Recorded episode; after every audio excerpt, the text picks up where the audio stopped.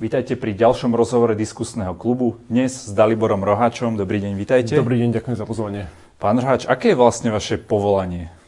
Um, ja som študoval ekonómiu na univerzite v Prahe, v Spojených štátoch, e, vo Veľkej Británii, ale život ma v podstate zavial k otázkam skôr také medzinárodnej politickej ekonómie. Čiže nerobím akože technickú, uh, aplikovanú ekonómiu, ale čoraz viac som sa zaoberal v ostatných rokoch transatlantickými vzťahmi, E, otázkami spojenými s nárastom populizmu na oboch stranách Atlantiku a otázkami, ktoré sú spojené s tým, ako možno e, aj to transatlantické partnerstvo a Európsku úniu lepšie obrániť pred, pred tou novou populistickou vlnou, ktorá prichádza, ako sa dá budovať z toho, čo za, v týchto povojnovom období sa jednoducho vybudovalo a z čoho mal prospech celý svet. Vy ste najskôr boli euroskeptikom, uh-huh. momentálne Európsku úniu skôr obhajujete. To sa ako stane? To sa stane tak, že uh, ja som v prvom rade teda v tom ponovembrovom období samozrejme študoval uh, liberálnych ekonómov, Miltona Friedmana, Friedricha von Hayeka a, a, a bol som, dá sa povedať, uh, marinovaný v tom, v tom, v tom, v tom liberálnom, libertariánskom hnutí nejakú dobu. No a človek tým, ako sa vyvíja a ako proste prichádzajú ako no, nové empirické, empirické e, pozorovania, tak, tak, tak mení názory. To je myslím si, že normálna, racionálna vec. A, a tá jedna vec, ktorá mnou zatriasla najviac a zda, a bol rok 2014 a, a Majdan na Ukrajine.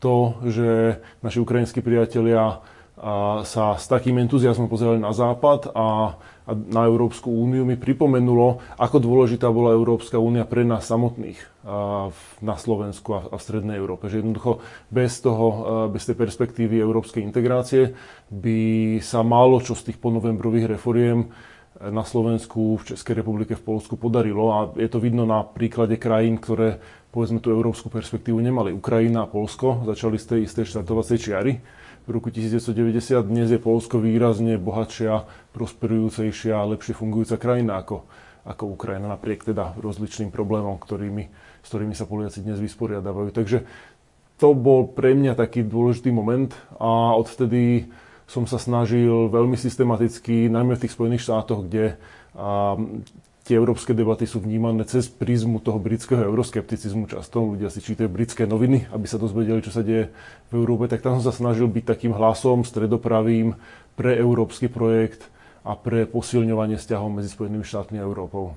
Začneme tak trochu z toho opačného súdka. Čo hm. sú nevýhody Európskej únie momentálne pre Slovensko? Um, to je zaujímavá otázka. Uh, ako, Pozrite sa, že, že, že čo v Európskej únii nefunguje, môžeme ako zobrať akože dlhý zoznam toho, čo by sa patrilo zreformovať a, a možno sa míňa príliš na spoločnú poľnohospodárskú politiku, možno v eurozóne, a keď si prešla do svojho krízu, sa vybudovali mechanizmy, ktoré nie sú keby zabudované v tom systéme tých, tých zmluv, ale vznikli ad hoc improvizáciou. Akože veľa proste tých vecí by sa dalo vyčistiť a zreformovať ale, ale si myslím, že je kľúčové, aby sme pri často týchto technických diskusiách nestrácali zo zreteľa to, ako dôležitý pre nás ten projekt je a zvlášť pre krajinu ako Slovensko. Jednoducho naše ukotvenie v Európskej únii nemá akúkoľvek alternatívu. Akúkoľvek dôveryhodnú alternatívu. A jedným vlastne z hlavných ako politických leitmotívov môjho vstupu do strany spolu a na, na kandidátku koalície PS spolu je uh, zabezpečiť, aby Slovensko ostalo pevne ukotvené v Európe a, a širšej komunite západných liberálnych demokracií. A tak dajme aspoň jednu nejakú konkrétnu nevýhodu, ktorú, ktorá možno je teda daňou Jasné. za to, aké výhody máme. Um, neviem, že či, či dáva zmysel sa na to pozerať keby z takého tohoto parochiálneho mm-hmm. slovenského uh, mm-hmm. pohľadu. Akože je jasné, že tá architektúra inštitucionálna európska je nedokonalá. Tým, že uh, sa únia vyvíjala uh, postupne v snahe priblížiť sa smerom k čoraz tesnejšej únii, ako bola tá, tá, tá, tá filozofia proste toho, toho technokratického žánmonetizmu, ak chcete, tak, tak tie štruktúry, ktoré vznikli, sú také, že, že, že Európska únia nie je ani plne funkčný federálny štát, ani nie je asociáciou e, kompletne suverénnych národných štátov, ale niekde medzi tým. A v niektorých oblastiach proste má kompetencie, ktoré nie sú dostatočné. To bolo vidno napríklad pri riešení či už krízy v eurozóne, kde bolo treba budovať proste systémy e, ad hoc spôsobom alebo, alebo pri riešení utečeneckej krízy, kde jednoducho sme mali, máme proste priestor voľného pohybu bez pasov, ale nemáme spoločnú e, azylovú a imigračnú politiku. A to je, to je, to je jednoducho pre, pre, pre tú Európsku úniu ako celok problém. Čiže, čiže tieto, tieto situácie tam sú a tiež akože Európska únia aktívna často v oblastiach, kde tá pridaná hodnota je možno otázna. Hej, otázka, že či by mali e, centrálne európske inštitúcie podporovať polnohospodárstvo v členských krajinách, pokiaľ existujú pomerne veľké rozdiely v tom, ako národné štáty pristupujú tomu, eh, k tomu dotovaniu vlastného polnospodárstva. To, je, to, je, to, je, to, je pre mňa, to je pre mňa otázka. To je, to je debata, proste, ktorá existuje medzi ekonómami dlhú dobu. Našim záujmom je uh, posúvať tú európsku diskusiu smerom k čoraz funkčnejšej, lepšie fungujúcej únii, nie, nie fantazírovať o nejakom živote mimo Európsku úniu. No a nebol by práve ten posun k tej funkčnejšej Európskej únii zabezpečený tým, že by sa vrátila k tým základným princípom, ako je základný pohyb tovaru, osôb, služieb? No nemám pocit, že, že sa od že, toho princípu ako keby vzdialila, ako jedna z veľkých Len sa tam nabaluje stále viac a viac vecí, že či by sú aj také hlasy zo Slovenska, napríklad myslím, že Richard Sulík o tom často rozpráva, čo vy na to? Ja si myslím, že, že ten ako dôležitý princíp, ktorý treba vrátiť do diskusie v nejakej forme, a to je diskusia, ktorú ja mám, ja som okrem iného výskumník uh, Martens Centra v Bruseli, čo je oficiálny think tank Európskej ľudovej strany, tak máme takú diskusiu o tom, že ako uh, pojem subsidiarity vrátiť do európskej konverzácie.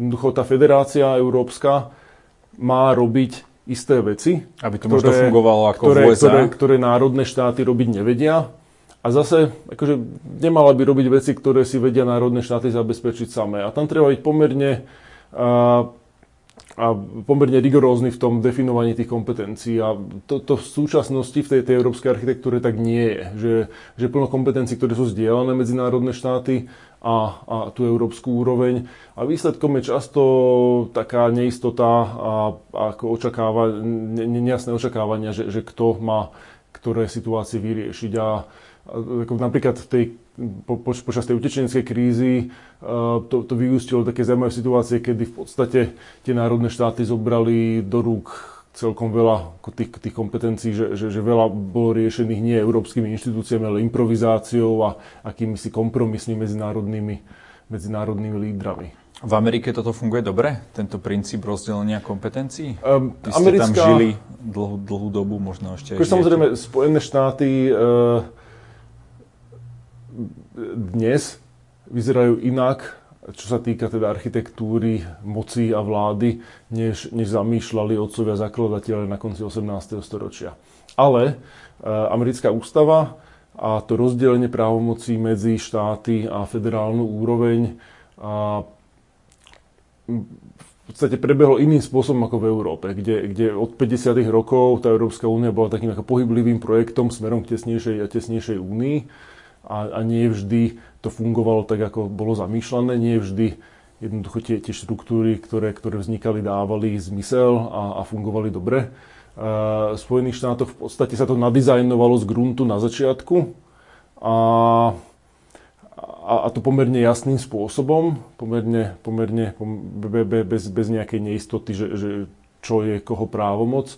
A akože z hľadiska akože takéhoto funkčného federalizmu, akože tie Spojené štáty ako v tomto smere fungujú, fungujú, fungujú lepšie. A otázka je, že či Európska únia môže niekedy prísť do takého toho konštitučného momentu, kedy si napíšeme na miesto tisícov strán zmluv nejaký jednoduchý ústavný dokument, ktorý by tie právomoci rozdelil. Takže to, to, to vyzerá byť ako stále tak trošku fantázia hovoríme o USA, tam je veľkým fenoménom Trump. Mm-hmm. Um, čo si o ňom myslíte? Donald Trump uh, je samozrejme uh, prezidentom, ktorý Európanov znepokojuje z dobrých dôvodov. Uh, ja si osobne myslím, že jeho vybavenie osobnostné, myšlienkové na to, aby bol prezidentom Spojených štátov je, je, je zúfalo nedostatočné. Ale treba si uvedomiť, že to, čo viedlo k jeho zvoleniu, je, je proste fenomén, ktorý, ktorý sa nestratí, aj keď prezident Trump prehrá voľby teraz v novembri. Jednoducho tie Spojené štáty prechádzajú, podobne ako mnohé iné západné demokracie, diskusiou o tom, ako má vyzerať to politické spektrum tam, ako, aká má byť ich úloha vo svete. A my sa v Európe musíme pripraviť na to, že, že ten vzťah medzi Spojenými štátmi a Európou sa bude meniť. Jednoducho, keď boli položené základy toho súčasne existujúceho transatlantického partnerstva po druhej svetovej vojne, tak Európa bola v troskách rozbombardovaná na padrť v druhej svetovej vojne a na východe bola sovietská hrozba. A Spojené štáty boli jedino, jedinou mocnosťou, ktorá, ktorá s tým mohla niečo urobiť. Dnes tá situácia iná. Európa je podľa niektorých meraní najväčšou svetovou ekonomikou, sovietský zväz neexistuje, ťažisko jednoducho globálnej ekonomiky sa posunulo do Ázie, je prirodzené, že Spojené štáty prehodnocujú svoje priority. Jednoducho nemôže im záležať na bezpečnosti v Európe viac, než na tom záleží Európanom. To neznamená, že by sme sa so Spojenými štátmi nepotrebovali, len bude nás čakať podľa mňa v najbližších rokoch diskusia o tom, ako majú vyzerať parametre toho partnerstva. Čo má presne Európa robiť v rámci Euroatlantickej aliancie, čo naopak očakávame od Spojených štátov. Trump e, odpovede na tieto otázky nemá. On je veľmi účinný rozbíjač toho, čo existuje, tých existujúcich štruktúr. On veľmi úspešne nabúral existujúce dogmy vo Washingtone, ale neponúkol nič na miesto nich. Ako hodnotíte obchodnú vojnu s Čínou a kedy sa skončí a má to vôbec nejaké rozumné rozuzlenie? Um, Opäť uh, je možné Trumpovú administratívu, nie, nemožné, je, treba Trumpovú administratívu veľmi dôrazne kritizovať za to, čo robí. Akože tie, tie, tie rokovania s Čínou boli vedené veľmi nesystémovým spôsobom. Uh, je ťažké povedať, že čo vlastne je stratégiou americkej administratívy, čo sa snaží dosiahnuť. Tá posadnutosť bilaterálnym obchodným deficitom je, je proste pre väčšinu ekonómov úplne, úplne, úplne absurdná. Ale súčasne si treba uvedomiť, že a, jednoducho v tých obchodných vzťahoch s Čínou a, nečelíme normálnej trhovej ekonomike, ale čelíme ekonomike, ktorá je hlboko merkantilistická, ktorá nehrá podľa platných pravidiel, tak povediac. Riešenie samozrejme nie je odstrihnúť Čínu od, od globálnej ekonomiky, ale jednoducho trvať na, na, na vynúcovaní pravidel, ktoré by, ktoré by tieto obchodné vzťahy mali riadiť. E, v tom zmysle, že, že by nebolo možné, aby povedzme západné spoločnosti, ako v súčasnosti, oni proste nemôžu konkurovať čínskym spoločnostiam za, za férových podmienok na čínskom trhu. A Čína takisto e, pomerne, pomerne slabo rešpektuje e, intelektuálne vlastníctvo západné. To sú, to sú akože ťažké veci, ktoré boli dlho neriešené a, a opäť Trump prišiel ako slon v porceláne a zbúral niektoré dogmy, ale, ale veľmi neponúkol, že, že, že čo s tým problémom. Ale akože diskusii o tom, aké vzťahy s Čínou chceme mať, a to je aj proste otázka pre, pre nás v Strednej Európe, tej, tej diskusii sa nevyhneme. Je možné, že Čína, lebo hovorilo sa, že Čína predbehne USA. Um, vyzerá to reálne v najbližších rokoch, prípadne Nechcem 10 ročiach? predpovede, ale ja si myslím, že ten motor čínskeho hospodárskeho rastu má svoje obmedzenia. Že, že jedna vec sa dostať z veľmi nízkej keby, ekonomickej základne po, po tých katastrofách, ktorými si Čína prešla v 60 70. rokoch, že, že dostať sa ako keby na úroveň nejakej ekonomiky so stredným príjmom je jedna vec a tam skutočne ten úspech bol v Číne bol fenomenálny. Proste počet ľudí, ktorí, ktorí už nie sú v extrémnej chudobe, ktorí boli v extrémnej chudobe povedzme pred 30 rokmi, to je, to je niečo, čo, čo sa môžeme tešiť, ale, ale, ale je otázka, že či toto je udržateľný model. Uh, a ja si skôr myslím, že nie, pretože, uh, pretože v momente, keď ste na technologickej hranici, tak povediac, tak, tak ekonomický rast závisí na, tý, na tom, koľko máte inovátorov a či čelia intelektuálnej slobode, tak povediac. A jednoducho totalitné režimy nie sú veľmi dobré v produkovaní inovácií, ktoré, ktoré, ktoré, ktoré vedú ako keby k ekonomickým, ekonomickým výsledkom. A, a, a to je aj trošku badať teraz na, na, na istom spomalení, ktoré, ktoré v tých ostat, ostatných rokoch v Číne, v Číne vidíme. Čiže inými slovami, ak sa toto neprelomí, táto sloboda aj, aj v myslení, možno aj v inováciách, tak nevidíte reálne, že USA, e, Čína predbehne USA ja, ja ako ne, ne, nevidím ten, tú súčasnú čínsku trajektóriu ako udržateľnú bez toho, aby, aby sa Čína stala skutočne slobodnou krajinou. Ďalšou krajinou na východe, o ktorej sa uh, na Slovensku veľa debatuje, je Rusko. Mm-hmm. Je podľa vás Rusko pre nás ekonomicky dôležité? Mali by sme sa snažiť s ním mať dobré vzťahy? Ja si myslím, že je našim záujmom snažiť sa o dobré vzťahy s Ruskom. Súčasne ale si treba byť vedomý našich záujmov. A e,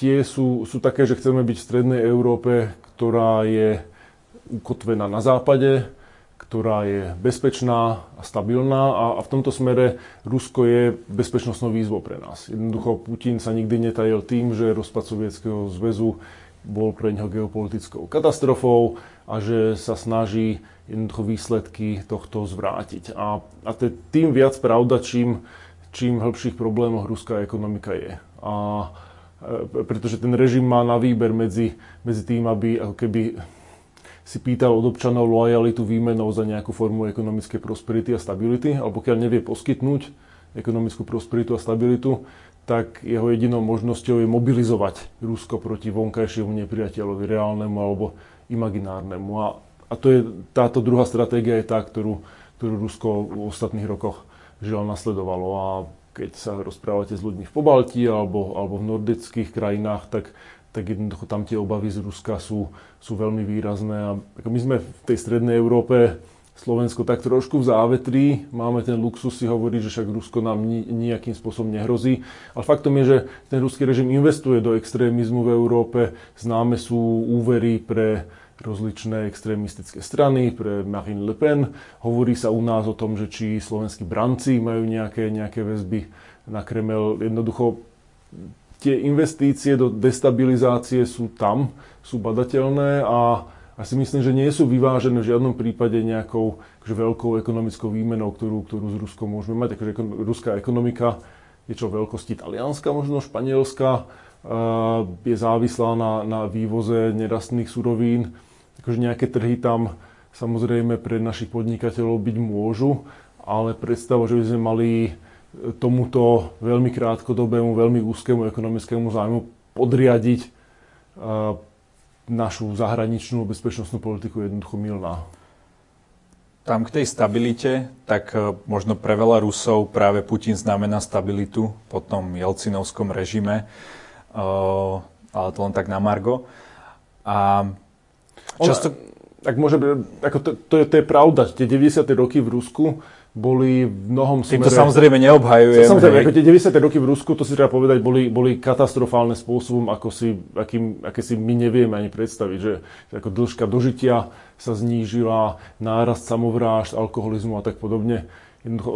Časť tých trendov začala samozrejme skôr, ale, ale, ale, ale, ale, ale fakt to mal devastujúci účinok na, na, na Rusko a, a časť potom tej, toho, toho, toho Putinovho úspechu bola v podstate v, ako, áno, ako, proste minulá dekáda bola oveľa, oveľa ako ekonomicky proste lepšia pre, pre, pre, pre Rusko ako, ako 90. roky. Avšak e, opäť tie zdroje toho ekonomického rastu sa veľmi rýchlo vyčerpali. A, a teraz proste má Rusko obrovský demografický problém, pokiaľ nerastú ceny nerastných surovín, tak, tak jednoducho ten režim nevie poskytnúť tú, tú, tú prosperitu a stabilitu. To je vidno aj na tých makroekonomických číslach, to je vidno aj na správaní toho režimu. Častokrát sa hovorí o protiruských sankciách. Hm? Sú aj názory také, ktoré hovoria, že práve sankcie pomohli ruskej ekonomike dostať sa opäť na nohy, že začať produkovať vlastný tovar a tak ďalej. Čo by ste povedali na tento názor? To je podľa mňa ako chybný merkantilistický pohľad. Ako to, že teraz Rusi si musia robiť vlastnú mozzarellu, nerobí z Ruska to nie, nie je príliš chutná, ale... Nechutnal som, môže byť dobrá, ale, ale akože to nerobí z Ruska bohatšiu krajinu žiadnom, žiadnom, žiadnom prípade, ako nemám pocit, že by Rusko bolo dnes diverzifikovanejšou ekonomikou. Tam ten základný problém je jednoducho tá politická ekonomia tej krajiny, že, že, že jednoducho tam tie príjmy z tých nerastných surovín sú tak veľké, že, že v podstate motivácie tých politických aktérov smerujú k tomu ovládnuť tieto, tieto sektory a ako ekonómovia to nazývajú prekliatie prírodných zdrojov. Ako to, to pozorujeme v rôznych miestach subsahárskej Afriky a jednoducho to existuje aj, aj, v, tom, aj v tom ruskom kontexte. A dokonca to bol prípad aj v Amerike, pretože Severná Amerika nemala zlato a to ich vlastne zachránilo podľa nejakých názorov. Poďme teda, keď už teda obiehame mm-hmm. tú Zemegulu, poďme teda trošku ďalej na západ a na Ukrajinu. Mm-hmm. Um, jedným z ľudí, ktorí tam pôsobia, je napríklad Ivan Mikloš, mm-hmm. pomáha im tam s nejakou ekonomickou transformáciou. Um, aká je budúcnosť Ukrajiny? Má šancu stať sa prosperujúcou krajinou v týchto podmienkach? Ja si myslím, že je veľmi dôležité, aby Ukrajina bola úspešnou krajinou. Je to v záujme Slovenska, je to v záujme Európskej únie ako celku.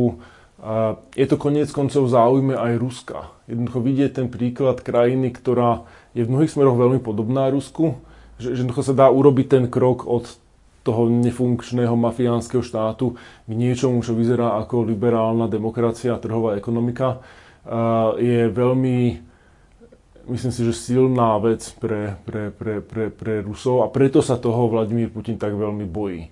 A treba povedať, že na Ukrajine sa za tých ostatných 5-6 rokov podarilo veľmi veľa vecí, um, jednoducho reformy, ktoré, ktoré, ktoré 20 rokov boli, boli zmrazené, tak, tak, tak, tak sa podarili. Ivan Mikloš, e, myslím, že v tom zohral dôležitú pozitívnu úlohu.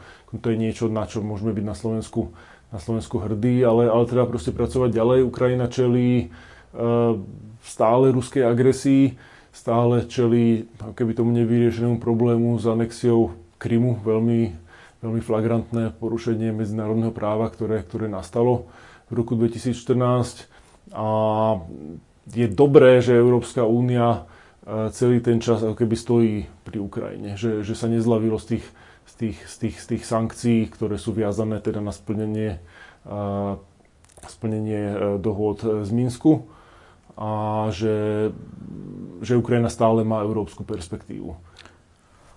Keď sa bavíme o tej anexii Ukrajiny, nemôžem nespomenúť o samostatnenie Kosova. Mm-hmm. Nevíte v tom nejakým spôsobom dvojitý meter od západu? Ja si myslím, že tá situácia v tom Kosove bola iná jednoducho. Miloševičov režim prevádzkoval jednoducho politiku etnického čistenia a ako pomerne flagrantného útlaku Kosova. Kosovo nebolo nikým anektované, Krím anektovaný bol jednoducho cez víkend zelenými mužičkami. Referendum, ktoré sa uskutočnilo na Kríme, bolo úplne absurdné.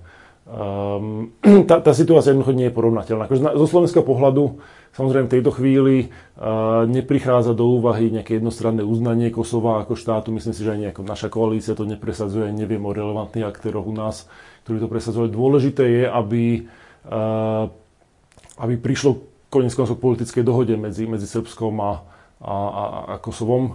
A to je jedna z podmienok teda srbského prístupového procesu k Európskej únii a ako na, to, na, to sa, na to sa treba sústrediť. A, ale ako to proste nemení nič na tom, že, že tá situácia proste bola iná. Uh-huh. Presuňme sa teda uh-huh. ďalej na západ možno až ďalej aj od našich štátov. Um, Británia opustila Európsku hm. úniu.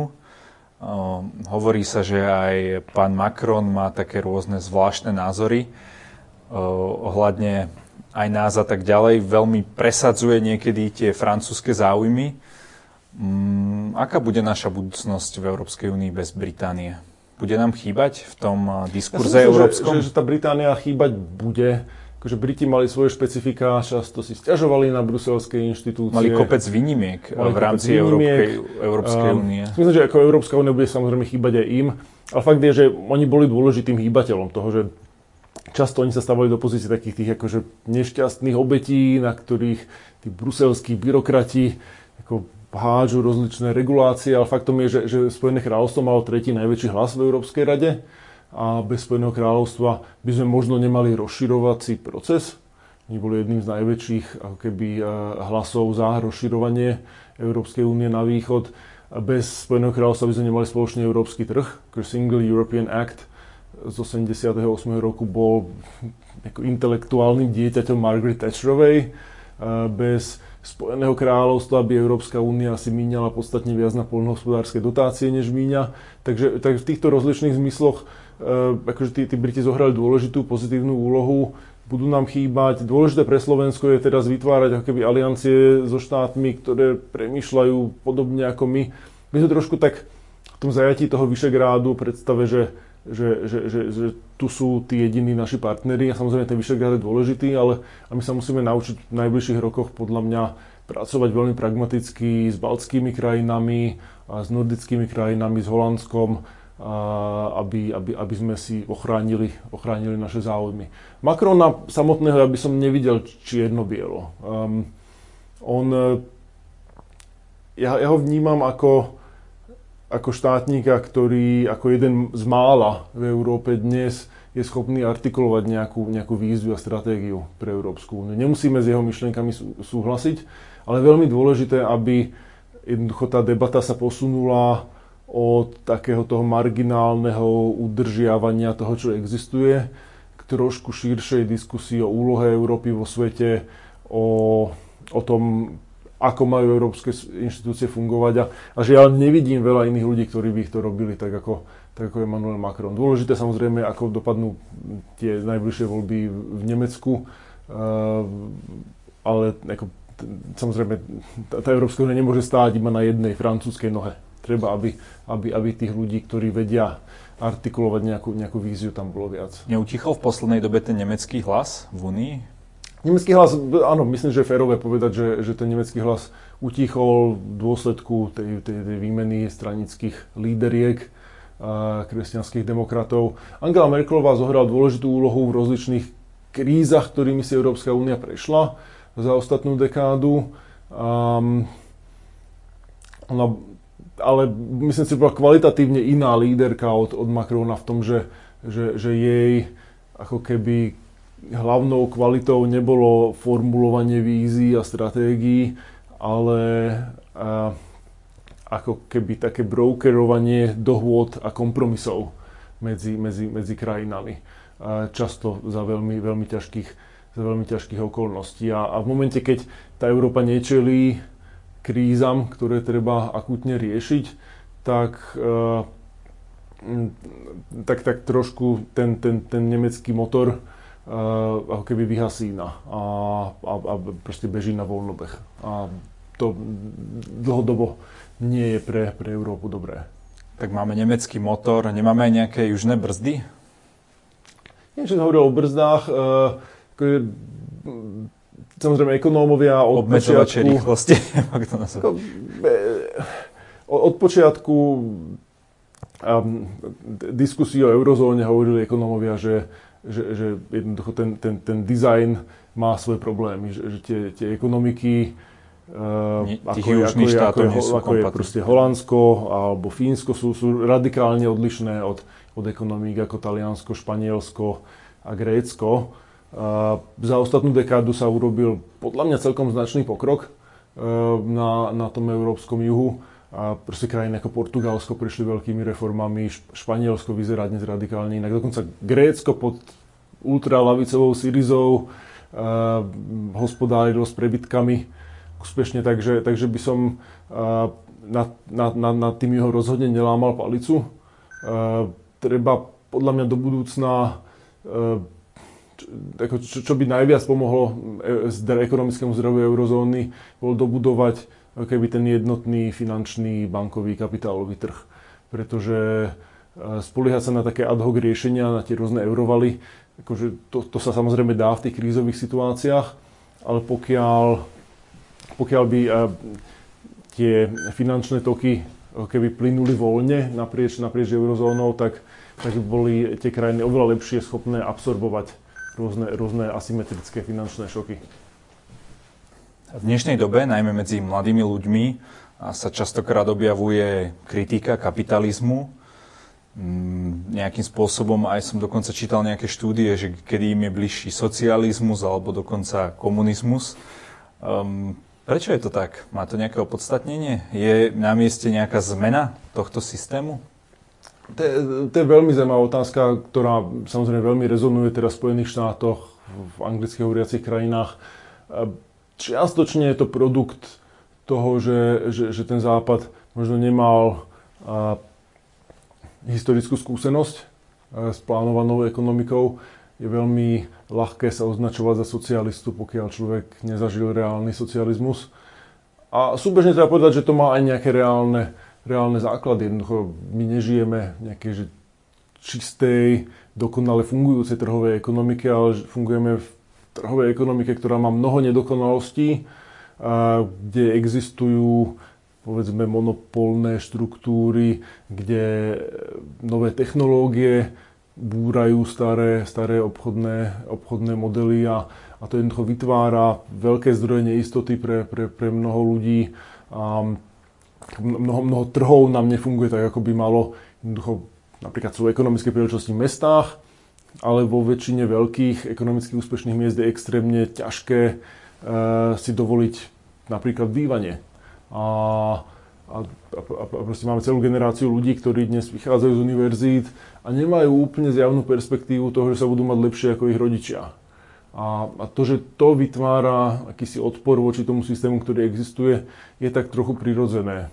Si myslím, že dôležité, aby politickí lídry sa s týmito výzvami vysporiadali nejakým rozumným, konštruktívnym systémom. Toto nie je podľa mňa argument, prečo by sme mali sa vrátiť k reálnemu socializmu a plánovanej ekonomike a nemyslím si, že senátor Sanders má, alebo Jeremy Corbyn, že majú nutne odpovede na, na, na, na, na tieto problémy. Myslím si, že, že oni si vyžadujú podstatne keby nuansovanejší, nuansovanejší, nuansovanejší prístup, ale, ale musíme jednoducho uznať, že kapitalizmus ako každý systém e, organizovania ľudskej spoločnosti a ekonomiky má, má aj svoje nedostatky. Ďakujem veľmi pekne za túto odpoveď, aj za všetky ostatné, ja ktoré ďakujem. ste našim divákom dali.